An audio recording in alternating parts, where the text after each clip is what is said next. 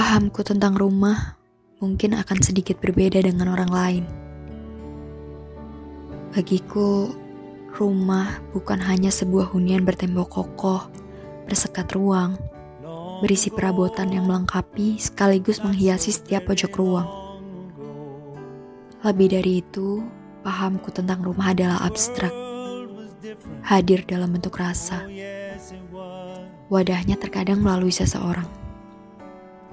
Dalam jutaan kesempatan, entitas rumah dalam wujud tempat dapat dipindahkan oleh alamat. Namun entitas rumah dalam bentuk rasa butuh jatuh bangun untuk benar-benar memindahkannya. Ada yang bilang rumah adalah tempat kita berasal. Waktu aku kecil, aku pun setuju dengan pernyataan ini. Beranjak dewasa, ternyata itu hanya sebuah potongan kecil dari garis awal perjalanan yang panjang. Atau hanya sebuah garis finish yang kita tempati, yang sebenarnya itu garis finish orang tua kita. Bukan milikku sendiri, bukan milikmu.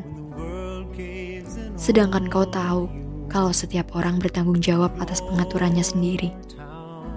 Jadi bagiku cukup jelas kalau rumah bukan sesuatu yang seharusnya kita miliki di awal. Sebagai penutup perjalanan, setidaknya kita sudah menemukan rumah. Paham orang-orang sebagai tempat tinggal, juga pahamku sebagai rasa dalam diri orang-orang tersayang. Sampai di garis finish, beristirahatlah dalam rumah yang kau pilih.